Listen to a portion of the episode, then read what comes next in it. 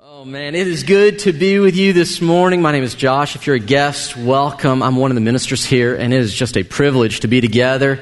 And for all of you joining us online this morning, welcome. Could you all just sort of join me in welcoming our church family that's still joining us online this morning? Just let them know that we're glad that they're with us. Today, gang, we are going to dive in to one of the most famous stories, not only in Scripture, but of all time. But before we get into the next part of our series, how we got here, I need to talk a little bit about this, this crazy week we have just lived through. And I know for some of us in this room, you just are kind of going, Ooh, I need a nap. Others are going, I need to wake up in 2021.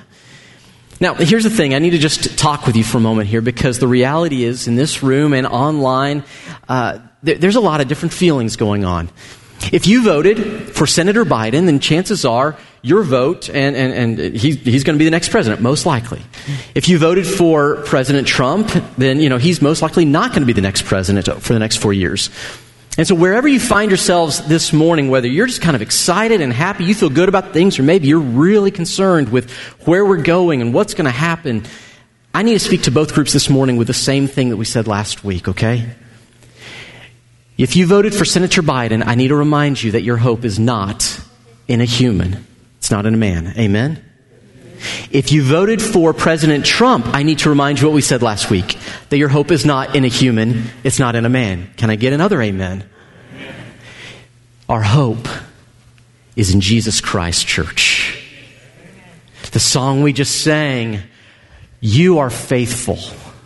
Scars, struggles, whatever happens, Jesus Christ is on the throne. He is the master of the universe. Listen, I was taught growing up because of that great 80s cartoon that He Man was the master of the universe, but I'm here to tell you and remind you that it is Jesus Christ who is the master of the universe. He is sovereign over all things. So whether you're rejoicing or mourning, excited or fearful, Jesus is the hope of the church and Jesus is the hope of the world. Amen? So I just want to remind you of that family that we serve the winner, the king, the glorious one, and our role is simply to walk with him day by day, for he has tasted of death and he has beaten it.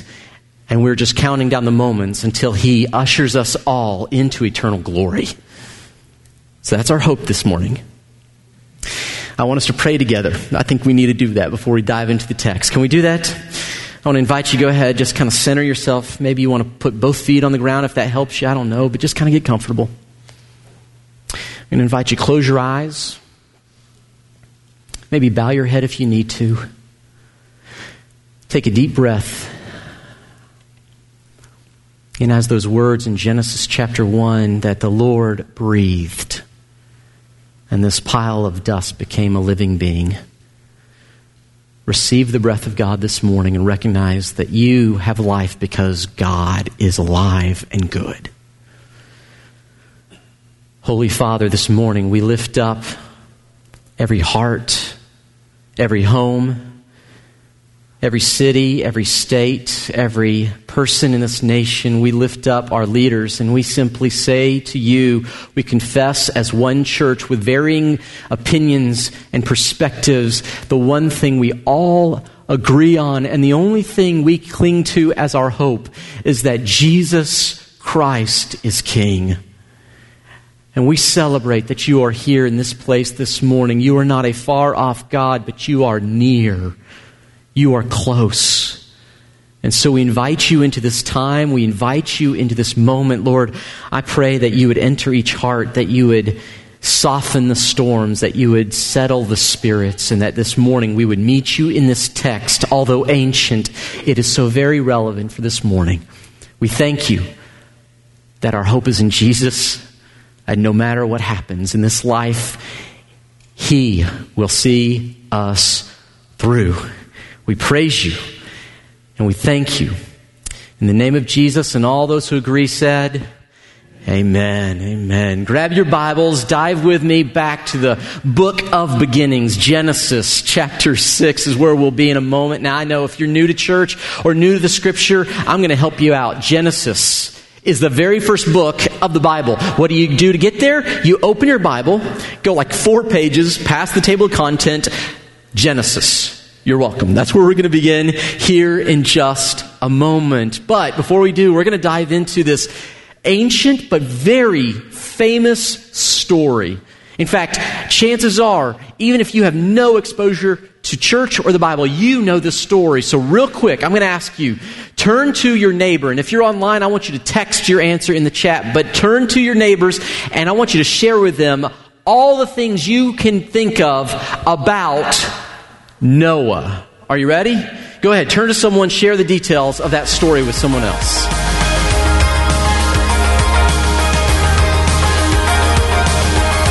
One person said that Noah had faith. Anyone else mentioned faith in the story, maybe? Uh, someone else wrote, Noah had an ark. Anyone else in here say Noah have an ark? Who built the ark? Yeah, yeah. So there's, a, there's an arc in the story. What else uh, did you mention? Let's see. Did any of you mention animals in your story? Yeah? Yeah? Noah had animals? How many of you mentioned two by two? Anyone?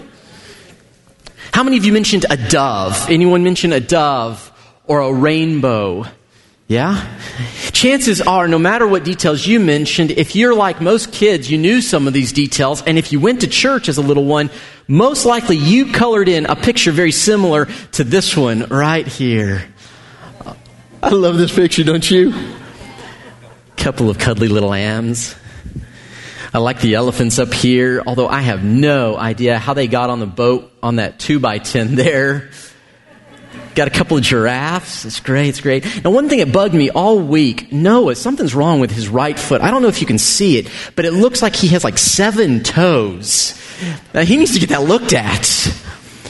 Now, these pictures are great, but you knew you hit the jackpot if you had a rainbow in your story because then that meant that you could use all of the colors of your crayon box.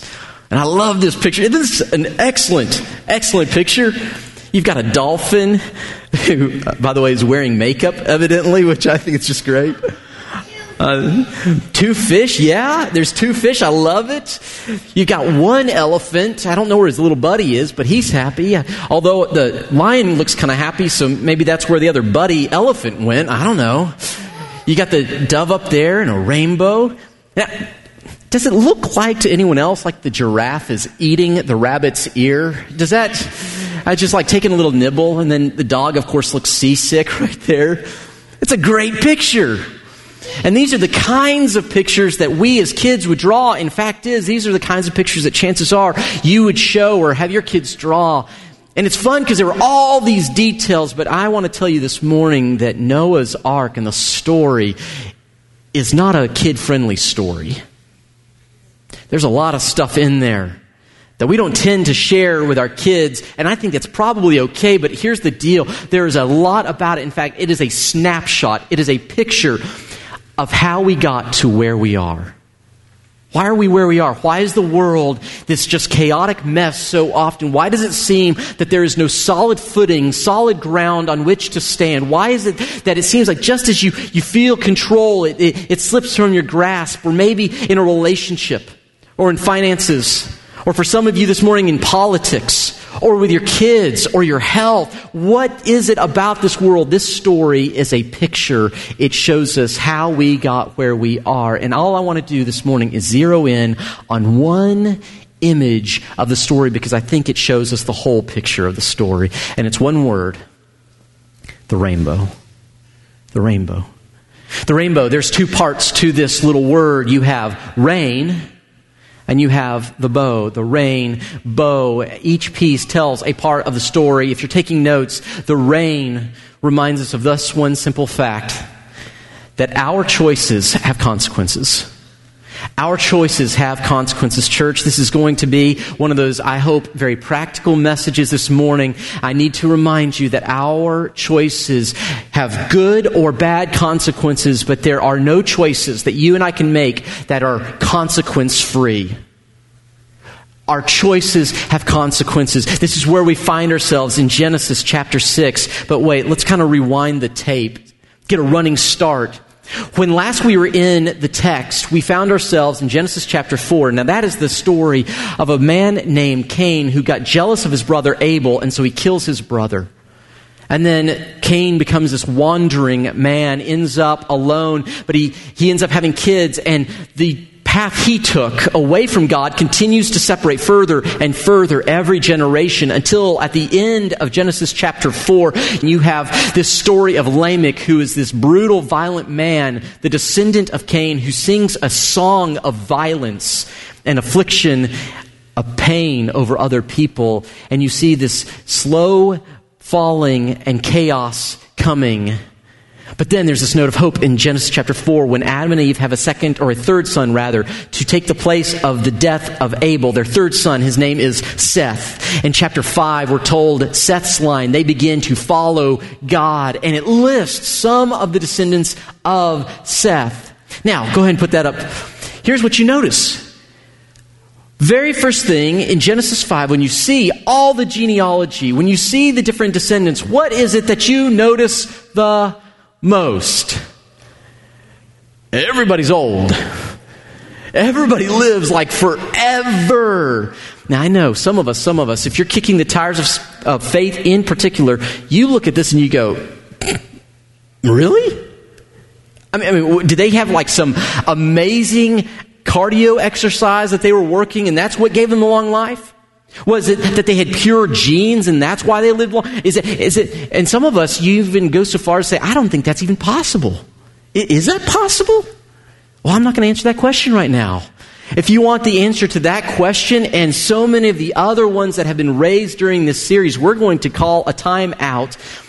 Not tomorrow night, but a week from tomorrow night on November the 16th. We will host a live Q&A, we're going to have a panel people sharing answers to so many of the questions we've already received and many more from Genesis 1 through 11. But if you have a question, you can let us know about that. Just send an email to the office or office at clearcreekcoc.org. Office at clearcreekcoc.org. Or just catch me after service. I'll jot it down. But we want to answer the questions. This will be one of them. Now, as important or obvious as this may be, here's the thing that I want you to see. This seems very important. This seems very big, but do you notice the detail that I believe is probably more important? It says of each of these, and then he died. Seth lived 912 years and then he died. Enosh, 905, and then he died. Kenan, 910, died. Mahalalel died. Jared died. Methuselah, the great grandpappy, longest liver of them all, died. Lamech died. You see a repeating pattern. In other words, even, even, hear me now, even in a world where people seem to live so long, everyone eventually dies. It doesn't matter the amount of cardio you do, clean eating you do. The curse of sin touches us all. There is a consequence to all of our choices. And beginning out, you see that even those who follow God, we will die because of the consequence of the world's sin and our personal sin. And the world continues to devolve. It gets worse and worse until we come to chapter 6 and verse 5 when everything is going to be broken apart and wiped clean when God says these words. The Lord saw Notice that phrase, we'll come back to it. How great the wickedness of the human race had become on the earth, and that every inclination of the thoughts of the human heart was only evil all the time.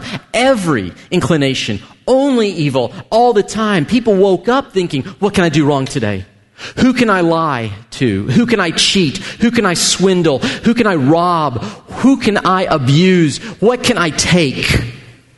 By the way, does this in any way make you think of places and moments in our current culture that seems so bent on doing the wrong thing all the time, maybe even for good reasons, people say, but it's the wrong thing. It's breaking apart. Now, notice this phrase up top. You'll see it repeated throughout these chapters. It says, The Lord saw, the Lord saw, the Lord saw. It's an echo. Where have we heard the Lord saw? Genesis 1, when God is creating everything, it says the Lord saw what he was creating was good, but now we see the reverse of it. God saw it is not good, it is wickedness, it's broken. You're seeing the unraveling of creation begin, and God's heart is broken. Verse 6 says it this way The Lord regretted that he had made human beings on the earth, and his heart was deeply troubled. Does this mean that God didn't know what was going to happen? No, no, no. God knew. But does this mean he made a mistake? No, no. God knew, and God didn't make a mistake. Then, then what does this mean? This is ancient Hebrew language trying to help us understand an infinite God and the depth of his hurt. It is figurative language to help us understand it. And because of this, verse 7 goes on to say, The Lord said, I will wipe from the face of the earth the human race I have created, and with them the animals, the birds, the creatures that move along the ground, for I regret that I have made them. He says, I got to start over. It's too much, it's too great. Starting over. And then, verse 12. God saw, there it is again, all the people on earth had corrupted their way. So God said to Noah, I am surely going to destroy both them and the earth. Things continue to get worse. Now, there's a little play on words here in the original Hebrew, and I'll tell you what it is. The word there, destroy, is the exact same word as the word corrupt. Same Hebrew word.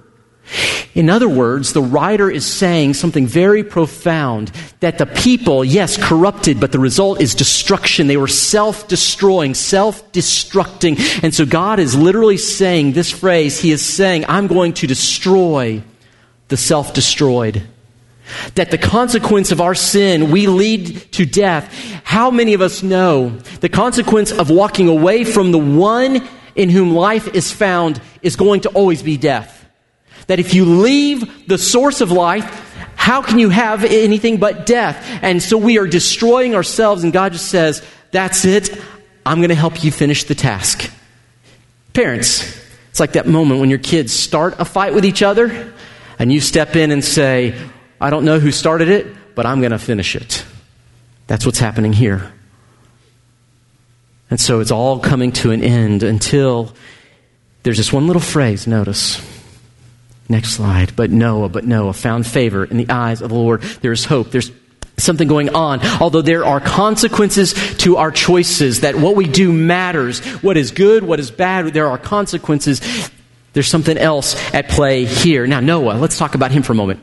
He was a righteous man. The next verse will tell us, meaning he is all right in God's sight. That's what, that's what uh, righteousness means, to be all right in God's sight. But does that mean he was perfect? No. Just read the rest of chapter 9, and you'll see that he was anything but perfect, but by comparison of his world's culture, he lived rightly with God and he trusted God. He was a God's kind of man. So God comes up to Noah and says, Noah, it's gone too far. I'm going to have to do something about it. And you're going to have to build a boat, son. Now, if you take the literal measurements, if this is to be understood literally, then this boat would have been about the size of an ocean going barge. I mean, just huge, uh, just, just massive. Now, God gives him details and, and, sort of helps him work through it. And then in verse 19, he's commanded to bring into the ark two of all living creatures, male and female. Remember that, we'll come back to it. To keep them alive with you. So this is the part where all the animals come and God's telling him, get this kind and that kind, and he brings the animals onto the ark. And then we're told this wonderful phrase that Noah did everything just as God commanded him. Quick side note, family. Your choices have consequences, bad or good. Think about the consequences of this statement. Because Noah did what God called him to do, his children lived. His children made it through. Family, some of you, some of you parents right now, because you are obeying and you're doing the right thing, you're sticking with your marriage when it's hard. You are loving each other when it is difficult. You are stepping into tough places with your neighbors. You are having hard conversations with your kids because you are obeying and doing what God has called you to do. Consequently, there are good consequences for your children. You are creating generational benefits because of your choices. But the opposite's true as well, isn't it? What we do matters. Noah did all that God commanded him, and God blessed him. He saved Noah, his wife, and their sons. Good choices, good consequences. But let's get back to the rain. So then, Noah's done everything, and we're told this. Seven days from now, God says to Noah, I will send rain on the earth for 40 days and 40 nights. That phrase, you'll see it repeated through Scripture. It is both a literal duration of time, it is also a metaphor or a symbol for a season, something that's happening. I will do this for 40 days and 40 nights, and I will wipe from the face of the earth every living creature I have made. And notice this, and after the seven days, the floodwaters came on the earth. You can almost begin to hear it, can't you? It begins, and we're told these words. On that day, all the springs of the great deep burst forth, and the floodgates of the heavens were opened and rain fell on the earth for 40 days and 40 nights. Hear me now. There's a rupture in the great deep.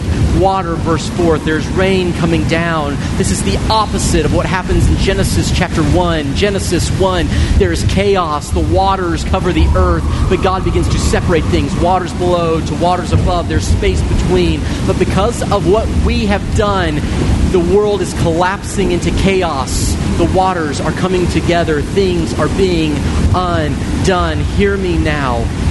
Creation, go to the next slide. Creation is returning to chaos. This is where we came from, and our choices lead us back to it.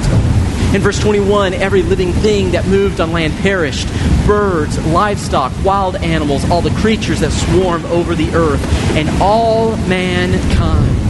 Everything on dry land that had the breath of life in its nostrils died. Every living thing on the face of the earth was wiped out. People and animals and the creatures that moved along the ground and the birds were wiped from the earth. The rain reminds us that our choices have consequences. What happened is a result of our choice. When you walk away from the source of life, all that is left is chaos and death. Church, hear me. What we see in our world and what many of us see in our homes are the consequences of walking away from what God says is right, pure, and good. This is the devolving of creation, and all of it has been affected by it. Our choices have consequences. What you do privately has public consequences. Men, listen to me. What you do online privately will have public consequences. What you do, friends, doesn't matter if people know about it or not, it will have consequences. The story of Noah is continually played out, and we see the ripple effect of sin occurring over and over and over again, and God's judgment and God's justice must deal with it. Hear me now. You say, why would God kill everyone? Why can't He just forgive? Listen to this.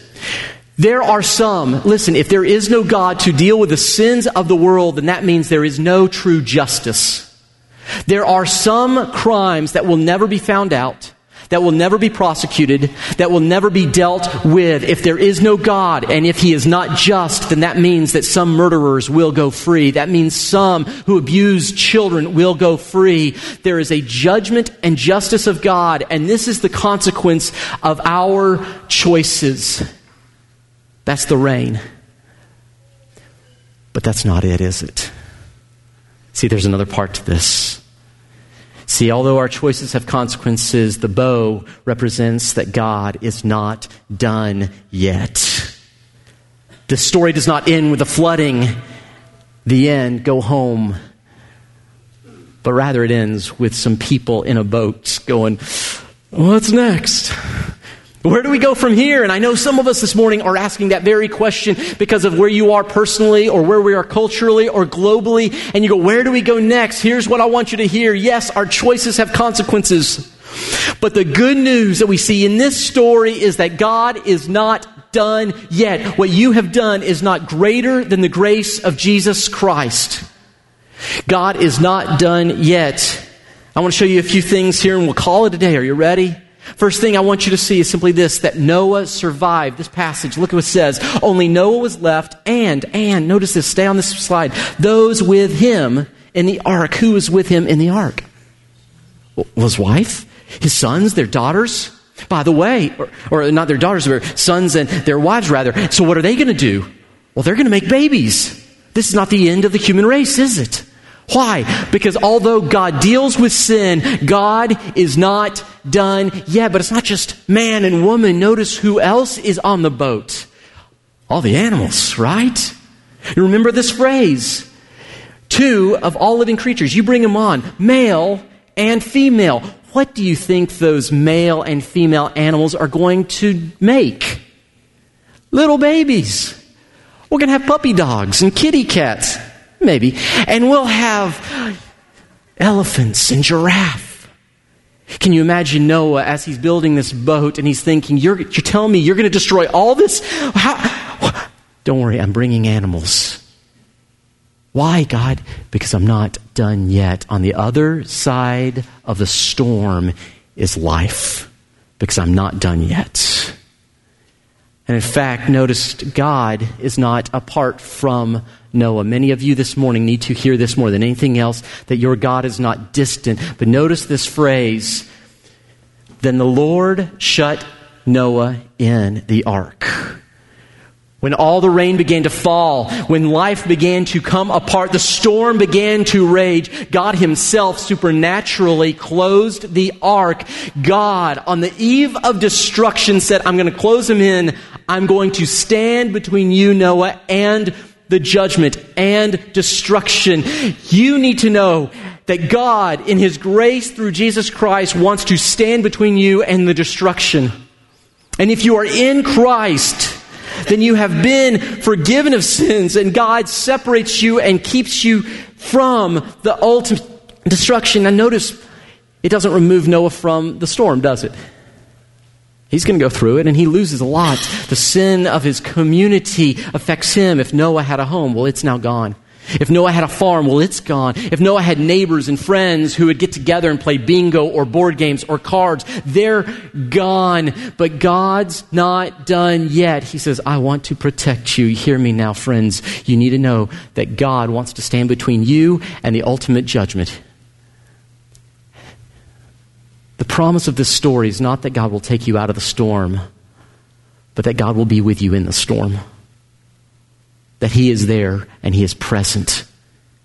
Maybe I should put it this way God is here and He is present wherever you are, whatever your storm. But there's one more little detail. All this comes to fruition. The waters begin to subside. The boat comes to rest. They come out.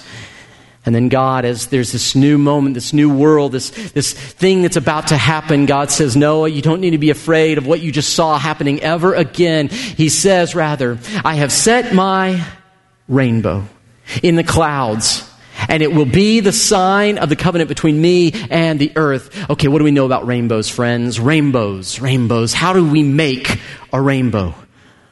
Without Skittles, mind you. How do we do it? Well, a rainbow is simply light being refracted through, in this case, water droplets, that it comes through and it scatters the different colors of the singular light through the droplets. In other words, to see the rainbow, you have to have the rain. Isn't it interesting that the symbol, by the way, a sign is merely a symbol, and the word covenant refers to the promise of God with us, that God's promise, the symbol or sign of God's promise is this rainbow. Isn't it interesting? The only time you see a rainbow in nature is with the backdrop of a dark storm. The grace of God is seen most clearly in the darkest times, isn't it? Sometimes you'll hear people talk about how there seems to be this gap between what we do wrong and consequences. And it's like, was God asleep? No, God is not asleep. But between my sin and His judgment is this thing called grace to woo us back to Him. And there will come a moment where God says, I want you to come home, turn around. But if we don't, there will come a point of judgment. But He's promising, in this moment, I'm not done yet. I'm not done yet. I'm still at work. In fact, in fact, the Hebrew word for rainbow is not even rainbow. Did you know that? That's what it's describing. That's why this is the translation. But do you know what the actual Hebrew word is right there? What it actually means? The Hebrew word means war bow. A war bow, a war bow. It's what a warrior uses to fire arrows and take down the enemy. That which God had been firing upon the earth, he is now literally saying, I am taking and putting up my war bow. I'm not going to fire on the earth anymore. You say, well, okay, but, but, but if he's not going to fire on us, how does he deal with our sin because here's the reality. You realize Noah went into the ark, animals went in the ark, but something else went into the ark with them sin. Noah wasn't perfect. I'm not perfect. What is God going to do with our sin now? If He's putting up His war bow, if He's all done, does that mean you can get away with anything? No. God is now, God is now, even in the symbol, telling us how He will deal with sin. Charles Spurgeon, the great Baptist pastor from over a century ago, noted this when he said these words. It is a bow still. It's still an instrument of destruction. Vengeance is there. Justice is there. But which way is it pointing? I remember when I was 10 years old and I got my first and only bow and arrow set, only because I was a little clumsy with it.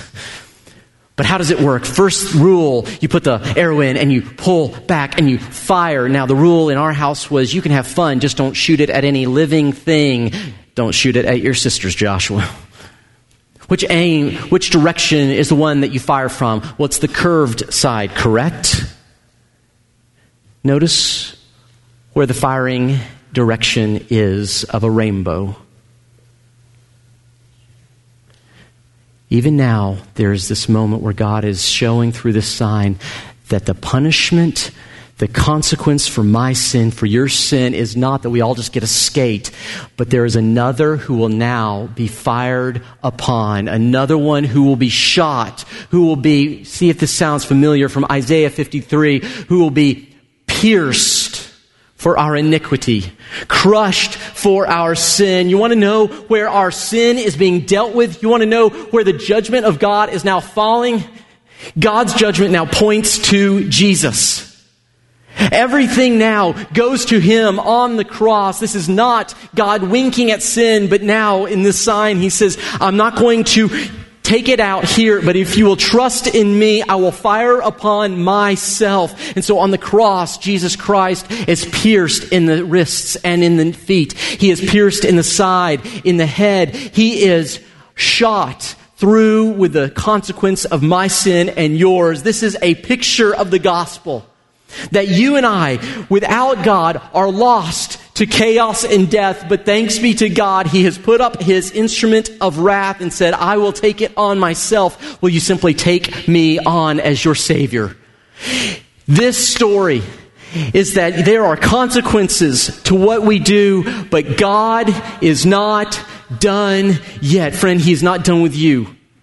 Whatever you've done, He is not done with you. If you choose to turn to Him, He is not done with you. Friends, God is not done with your neighborhood. He loves the people in your neighborhood. He is not done with our city, our state, our nation, our world. Ours is a God who is not done yet. So what does all this mean? What does all this mean? Well, the apostle Paul summarized the beauty of this moment centuries later when he penned the words in Romans chapter 8 in verse 1. There is now no condemnation for those who are in. Does this sound familiar? The ark, in, this symbol of safety, in, those who are in, not a wooden box, but those who are in Christ Jesus. How did we get here? Why is the world a mess? Why is there chaos? It's because we choose wrong. So, what do we do about it? We trust Jesus. We step into the care and protection of Him over us because God is not done yet.